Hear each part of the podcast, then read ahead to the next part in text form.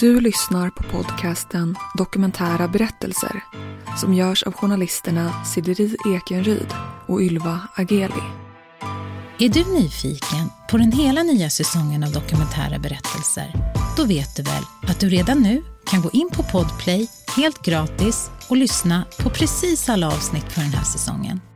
I denna säsong av dokumentära berättelser så kommer du att få lära dig så mycket genom att lyssna till olika människors livsöden du kommer bland annat att få höra om hur det är att leva med sexmissbruk, mormonerna, schizofreni och sömnparalys samt att vi undersöker om det finns utomjordingar och om vårt medvetande överlever döden eller inte. Och mycket, mycket mer. Gå in på Podplay och lyssna på hela säsongen redan idag. Helt gratis.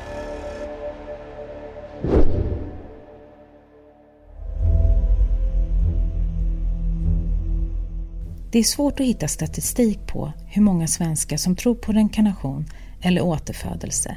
Men enligt en undersökning från 2015 som gjordes av Vetenskap och fortbildning handlar det om cirka 17 procent. Så, vad finns det för berättelser om tidigare liv?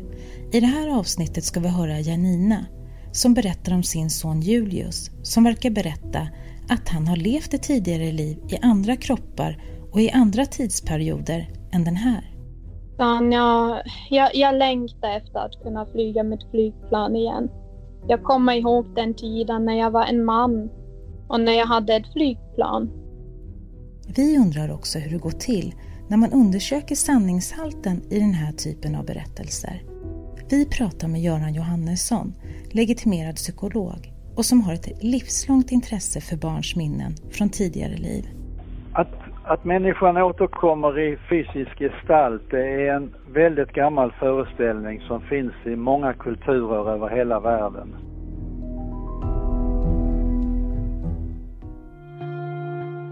Uh, när, när jag tog reda på att jag var gravid um, och såg det på graviditetstestet där så visste jag som ändå redan att han skulle heta Julius. Det här är Janina. Hon är mamma till Julius som idag är fem år gammal. Hon upplevde redan under graviditeten att det var något speciellt med sitt barn. Det var som redan klart där. Mm, och eh, jag visste att han skulle vara en pojke. Det var som ändå ingen överraskning sen när han då föddes. Eh, och min gammal farfar han hette Julius och han är ju född och uppväxt i Tyskland. Och har varit tillfångatagen i Sovjetunionen då under andra världskriget. Och det var på något sätt ändå att jag visste att det här det, det är Julius. Det är så han ska heta helt enkelt. Um, så det kändes på något sätt som att jag kände honom ganska väl redan innan han ens, ens kom till världen. Det var lite häftigt. Ja, jag visste att det var han. Jag visste hur han såg ut också. Det var, det var väldigt intressant för när han kom ut då, då var det ju som ingen överraskning alls. Alltså, det var ja, men det här är ju Julius. Han, han känner jag ju. På våren 2019 är Julius tre år gammal. Han och Janina sitter ute på en filt på gräsmattan i trädgården och Julius leker med sina små leksaksfigurer. Och så tittar han ner på sina händer när han leker. Och så tittar han upp mot himlen och ser ett flygplan som flyger över oss. Och så blir han väldigt tyst. Väldigt, väldigt eftertänksam och går som lite in i sig själv. Och tittar ner igen och upp igen och suckar. Och så frågar jag, men eh, vad tänker du på, Julius? Och så säger han, ja, han, ja jag, jag längtar efter att kunna flyga med flygplan igen. Jag kommer ihåg den tiden när jag var en man och när jag hade ett flygplan. Mm, det var ganska fint. Det var ett litet flygplan. Och så jaha, sa jag. jag. Jag tänkte att han, han låtsas leka. Fast på något sätt var det ju lite annorlunda eftersom att han inte var riktigt i en lekstämning. Han, han verkade ju nästan lite nostalgisk eller, eller ja, nästan lite nedstämd på något sätt.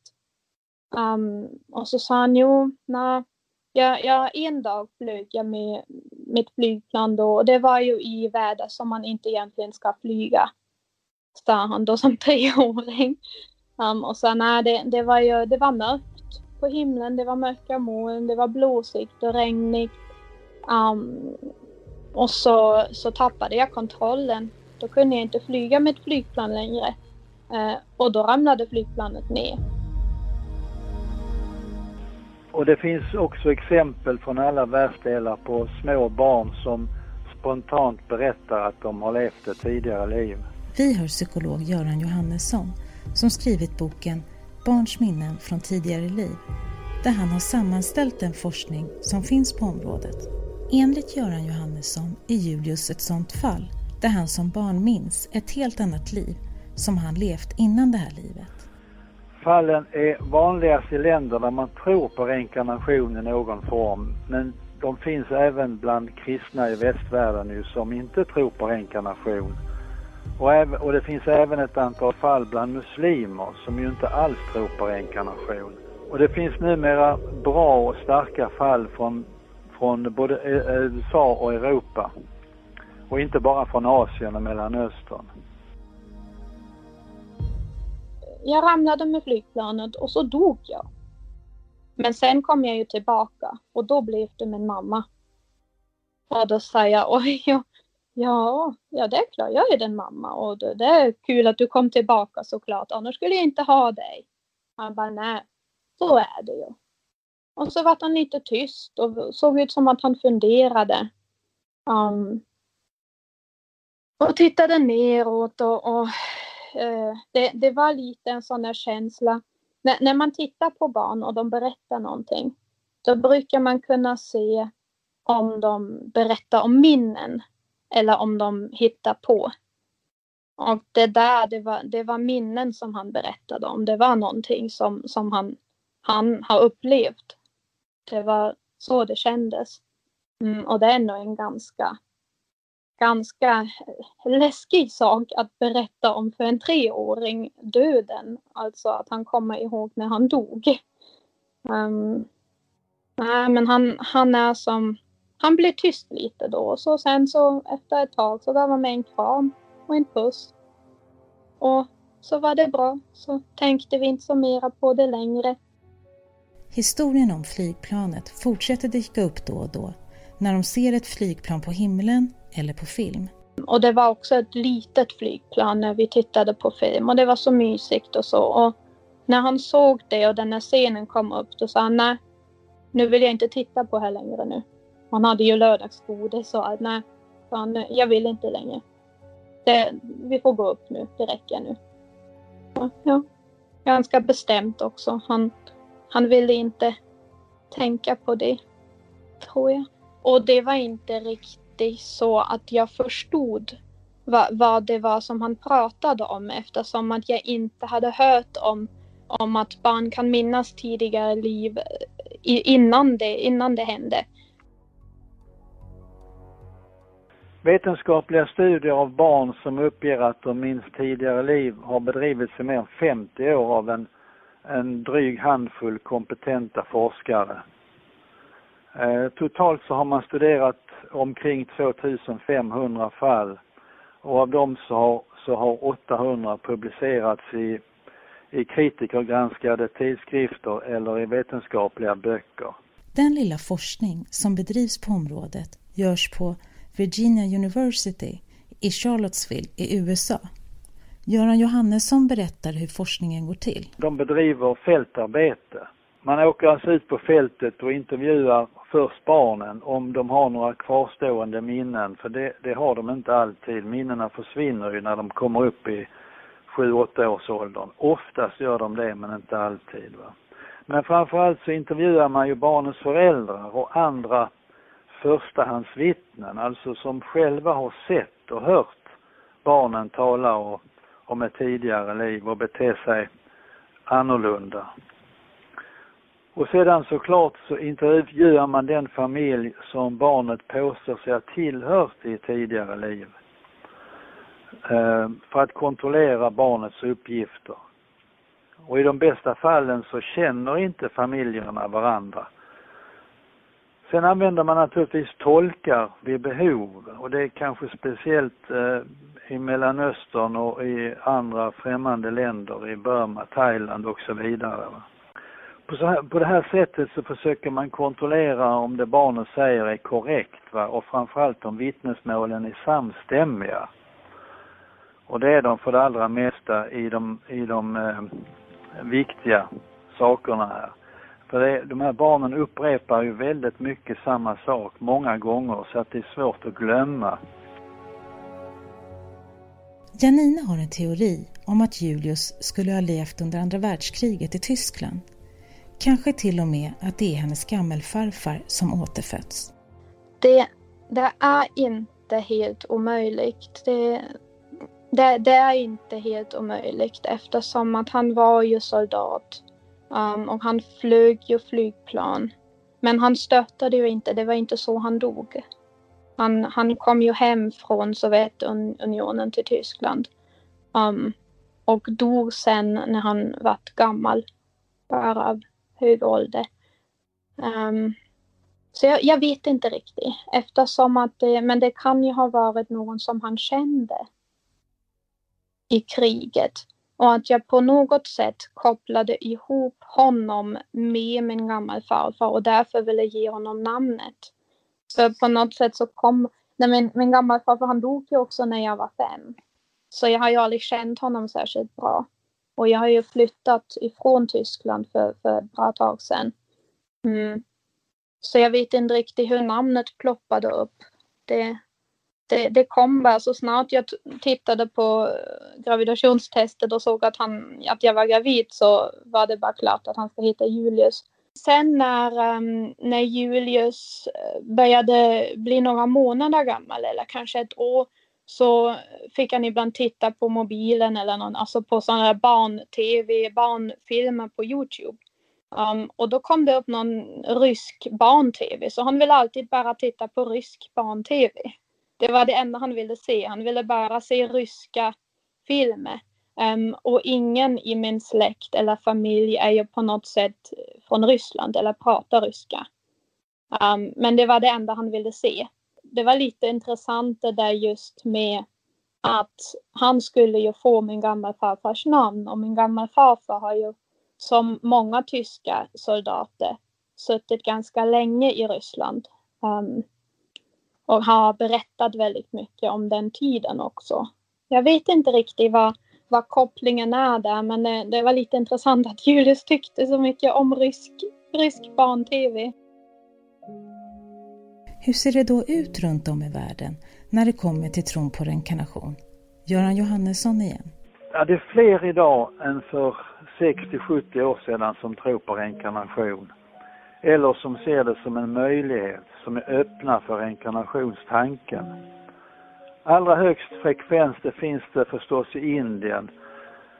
Men det är även många som tror på reinkarnation i andra länder, till exempel Mexiko, Brasilien, Argentina och Japan. Och i västerlandet, alltså Europa, USA, så är det väl omkring 20 procent som tror på reinkarnation, mer eller mindre. Men siffrorna varierar en hel del. Om man ser på Europa så finns det, skulle det i så fall finnas omkring 150 miljoner människor som är, som är mer eller mindre positivt inställda till reinkarnationstanken. I Sverige så har antalet av de som är positiva ökat från omkring 4 procent på 1960-talet till cirka 20 procent i början på 2000-talet. Eh, man kan säga att det är en mindre, eller det har visat sig att en mindre andel, 6 till 10 procent, är helt övertygade om att människan återföds. Och de andra ser det som en möjlighet. De är öppna för den möjligheten. Julius har också berättat om ytterligare liv han minns. Så det var, det var en situation när eh, jag sminkade mig i toaletten, stod framför spegeln. Och då kom Julius och tittade, suckade lite grann och så gick han och tog på sig klackskor, mina skor och så en sjal och tog min handväska och snurrade runt och tittade i spegeln och sa åh, jag längtar så efter att bli en mamma igen. Och så säger jag, en, en mamma säger jag. Och så säger jag, jo jag, jag kommer ihåg den tiden och det var så himla kul för jag hade så många vackra klänningar ska du veta. Och jag älskade att visa upp dem. Jag älskade att gå ut och visa mina fina kläder. Och jag hade många. Oj, sa jag, men gud vad, vad kul. Uh, och då säger jag, men du, du kan ju bli en pappa någon gång. För då förstod jag ju inte heller riktigt vad han pratade om. Så då sa jag, du kan ju bli en pappa någon gång. En mamma kanske blir svårt. Och så blev han lite irriterad och så säger han, ah, mamma, du förstår inte. Jag menar ju inte att jag ska bli en mamma den här gången. Jag menar en annan gång. Och då säger jag, jag... Så han, en, en gång förut har jag varit en mamma. Nu är jag inte en mamma, det vet jag. Men en annan gång kommer jag vara en mamma.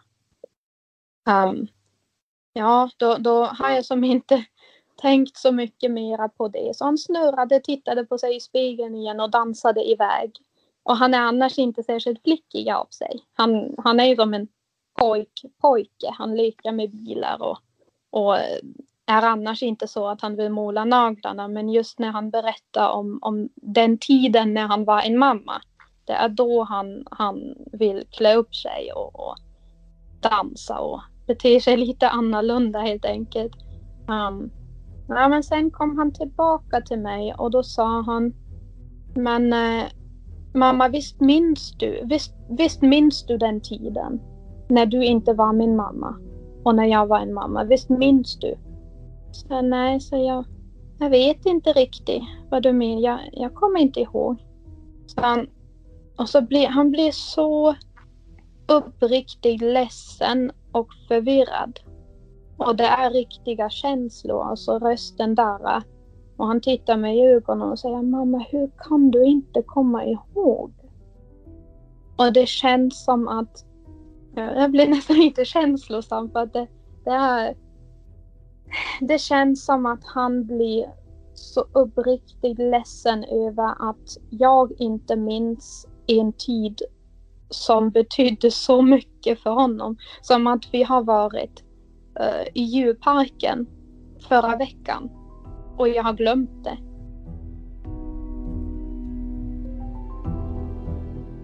Barn som minns tidigare liv, de är ofta inte äldre än två, tre, fyra år när de börjar berätta om ett tidigare liv. Vanligtvis slutar barnens berättelser komma i 6-7-årsåldern. Vi undrar om det finns några mönster i det barnen berättar. Eh, de lämnar spontant ett varierande antal, ofta detaljerade och korrekta uppgifter om en avliden person som inte sällan levt på en annan ort och som är okänd för barnets anhöriga.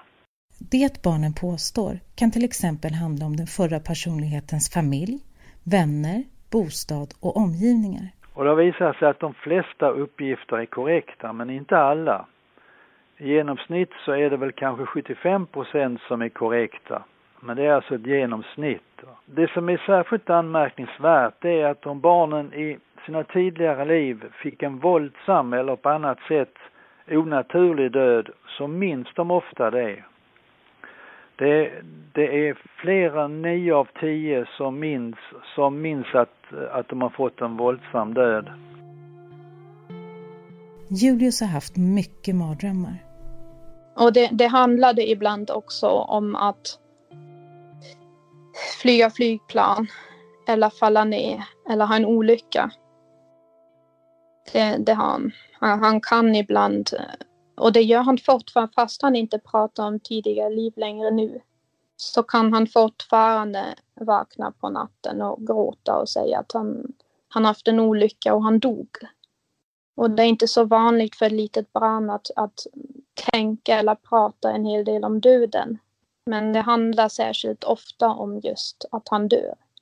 Det är också vanligt att barnen är väldigt angelägna och tjatar på sina föräldrar att få hälsa på sin familj från det förra livet och de säger att de längtar hem. Va? Och ibland till och med förnekar de sina föräldrar. De kan till exempel säga till sin mor att du är inte min mamma, min mamma hon bor ja, där eller där.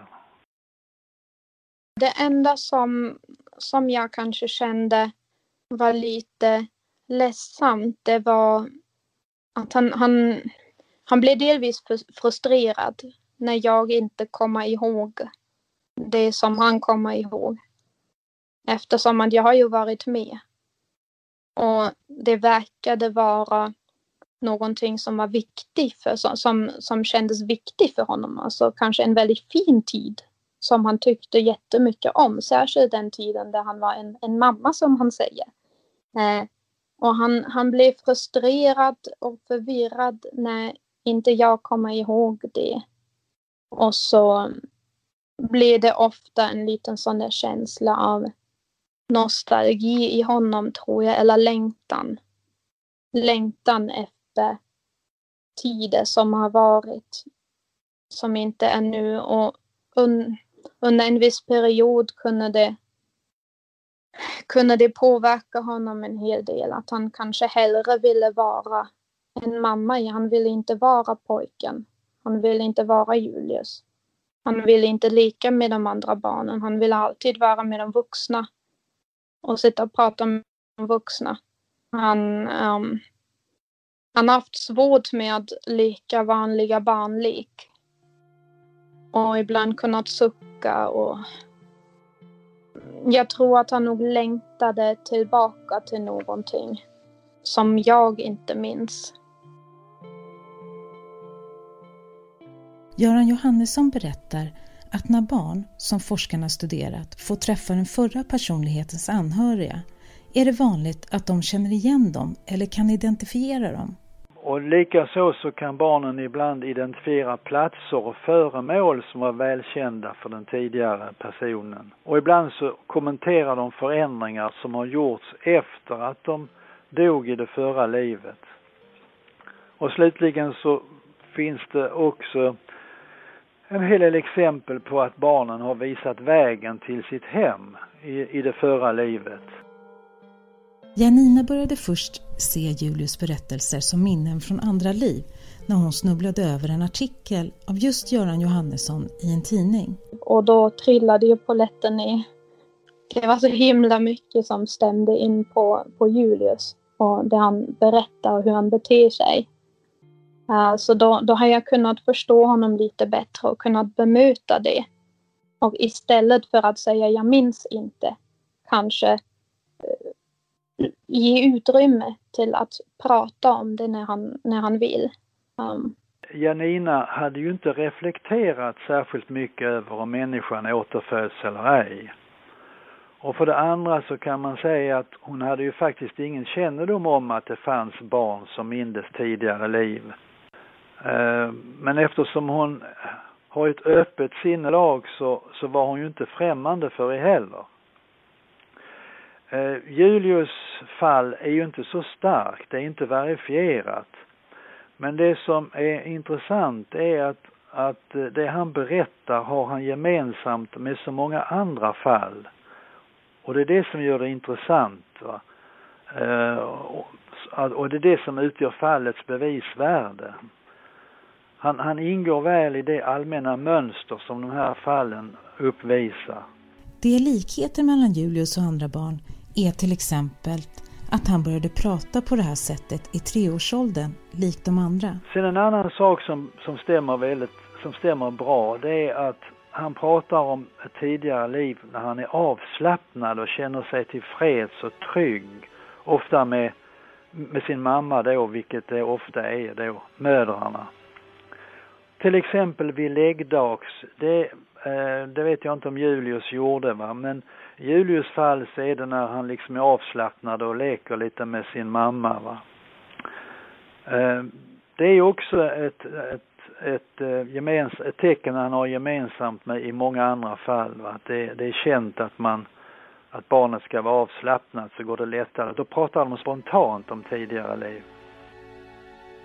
Hur kommer det sig då att just Julius minns tidigare liv?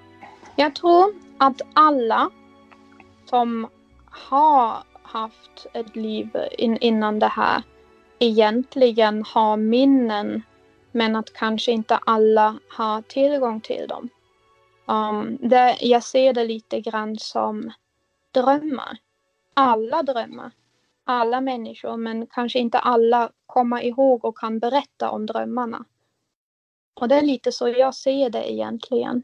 Att minnen av tidigare liv, det är, det är vanligt vid oavslutade liv. Alltså liv där personer inte har fått leva, leva äh, sitt liv fullt ut. De har dött en, en våldsam död till exempel med olyckor och självmord, krig och, och vad det är för någonting. Va? Och, eller om de plötsligt av olika skäl har dött i unga år eller eh, mitt i, mitt i livet där de har varit fullt upp engagerade i någonting speciellt. Va? Livet blir plötsligt avbrutet, oavslutat. Och det, det kan vara en förklaring till att vissa barn minns bättre än andra. Men det är knappast hela, hela sanningen. Det, det kanske är så att det inte är meningen att vi ska minnas tidigare liv och att de här barnen är ett undantag. Eh, Mahatma Gandhi, han, han frågade sig vad det skulle vara för mening med att minnas sina tidigare liv och, och han menade att livet skulle vara en börda om vi bar på en sån oerhörd mängd minnen. Och det vet vi ju människor också att det kan ju vara, har ju varit med om otrevliga saker tidigt i livet så, så är det ju inte till någon hjälp att minnas det under resten av livet. Um, men sen så tror jag också att Ja, men ju längre tid som går efter att man har vaknat från en dröm, desto mer försvinner ju de minnen från drömmen. Och jag tror det är lite så med tidiga liv också, att ju fler år som går, desto svårare blir det kanske att få, få tillgång till de minnen från tidiga liv. Det är alltså bara på ett universitet i världen som man undersöker den här typen av berättelser från barn. Vi undrar varför det är på det sättet och varför det inte forskas mer. Göran Johannesson igen. Ja, alltså vi lever ju i en tid där allt i tillvaron enligt den nuvarande materialistiska världsbilden består av fysisk materia, fysisk energi och fysisk medvetenhet. Så vetenskapen tycker då att det finns ju ingen anledning att beakta sån forskning som motsäger deras världsbild. Va? Det, det, det är liksom, det är omöjligt från början. Bortkastad tid att forska om olika parapsykiska fenomen som tyder på att det då finns en, en verklighet bortom den fysiska. Och sen finns det heller inga anslag och att göra karriär inom, inom parapsykologin det är ju inte helt lätt eh, om man sen skulle komma tillbaka till gängse forskning. Janina har inte berättat för många personer om Julius berättelse. Till och med hennes sambo är skeptisk. Han har överlag svårt med att, att tro på saker som som um, kanske inte går att, att förklara. Men samtidigt så har han ändå efter att han har varit med mig ett tag uh, och lärt känna Julius, ett eget barn, då har han då ändå börjat säga att jag kan inte förneka att det inte finns. Så det, det är lite så långt han har kommit. Um, men vi valde att inte berätta för särskilt många omkring oss det, det Julius pratade om. Eftersom att vi ändå vill att han ska vara, han ska leva i nuet. Något som är positivt som kommit ur den här erfarenheten med sin son är att Janina inte längre är rädd för att dö. Först och främst eftersom att jag vet att jag, jag antagligen kommer vara med honom nästa gång också. I vilken eh, kombination det då blir, det, det vet vi inte. Men att ha hört från honom att vi ändå alltid har varit tillsammans och att vi alltid kommer vara det. Det ger mig så mycket tröst för det är som mamma på något sätt för mig ändå det viktigaste av allt för mig. Att jag vill inte dö nu för att jag vill ju vara med mitt barn. Men kommer vi vara tillsammans igen, då gör det ingenting. Då är jag med honom nu och så har jag varit med honom förut och så kommer jag vara med honom i framtiden.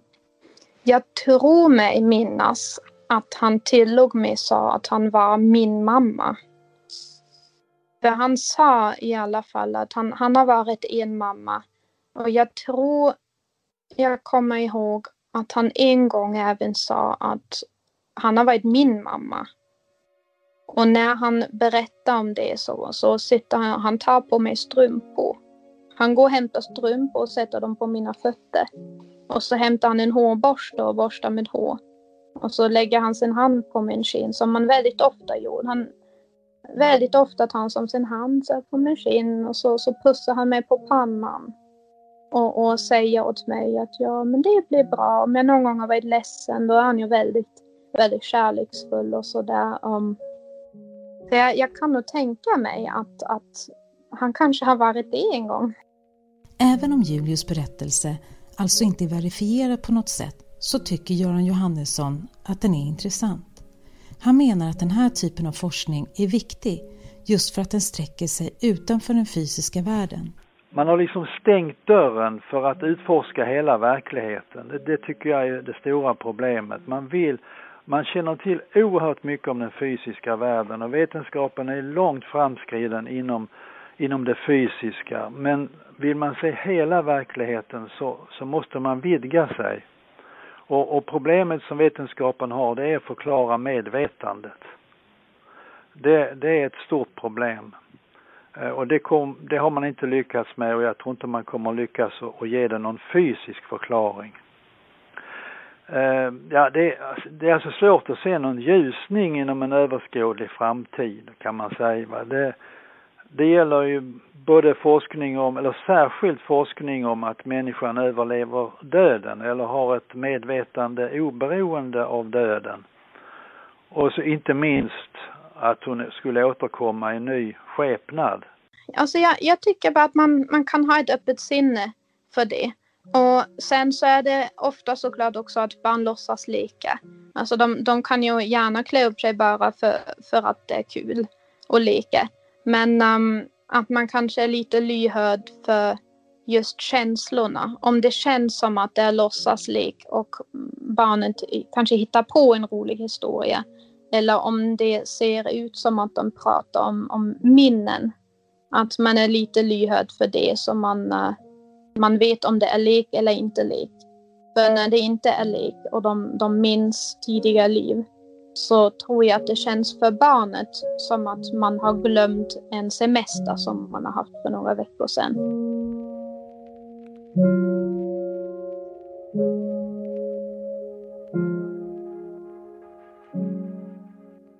Du har lyssnat på avsnittet om tidigare liv. Vill du komma i kontakt med oss som gör den här podden eller dela med dig av din livshistoria? Mejla oss då på kunskapsstudion gmail.com. I nästa avsnitt får vi höra Jesper som berättar om hur han i sömnen upplever en ond, kvinnlig och senig varelse som borrar sina fingrar djupt igenom hans kropp där han ligger i sängen. I mötet med denna varelse upplever han att de brottas på riktigt och att det verkligen är på liv eller död. Hon kommer närmare och närmare hela tiden. Eh, och eh, till slut så når hon sängkanten och liksom sätter naglarna i bröstet på mig. Eh, och jag känner verkligen smärtan. Alltså här var det, det var 100% riktigt. Det var verkligt för mig. Detta handlar inte om vanliga mardrömmar utan upplevs som helt verkliga med skräckinjagande ångest. Hur fungerar hjärnan under sömnparalys? Ni får höra sömnforskaren som förklarar vad sömnparalys är. Det är egentligen inte en mardröm utan eh, i sömnparalysen Eh, när man märker det då har man ju uppenbarligen vaknat men eh, paralysen eh, hänger kvar. Är du nyfiken på nästa avsnitt redan nu? Så vet du väl att du kan lyssna på alla avsnitt för den här säsongen på Podplay redan idag och helt gratis.